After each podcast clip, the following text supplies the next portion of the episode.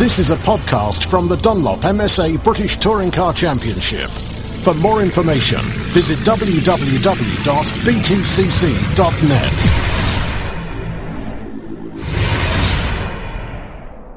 Well, Matt, two races down here at, uh, at Thruxton. Going okay. You seem to drop off pace wise in that uh, that second race, though.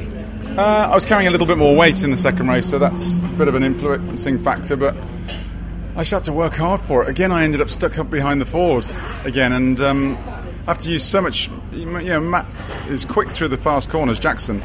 So um, it's hard work because it takes the downforce off the front of your car and wears your tyres harder. So um, it was that was hard work getting past him. Tough work, wasn't it? Yeah, out there. I mean, it's a tough circuit, and like you said, you know, it's very abrasive on the tires. And if you make the challenges as well, you know, you have to to really gauge it throughout that whole race, don't you, Matt?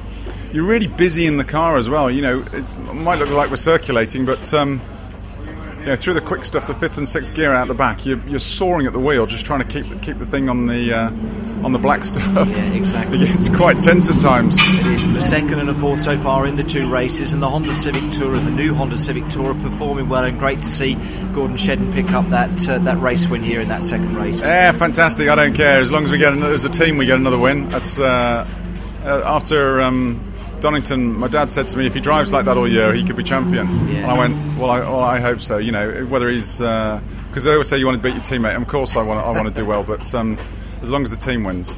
Fantastic, Matt. We shall leave it at that. Thank you so much indeed. Appreciate that, Matt.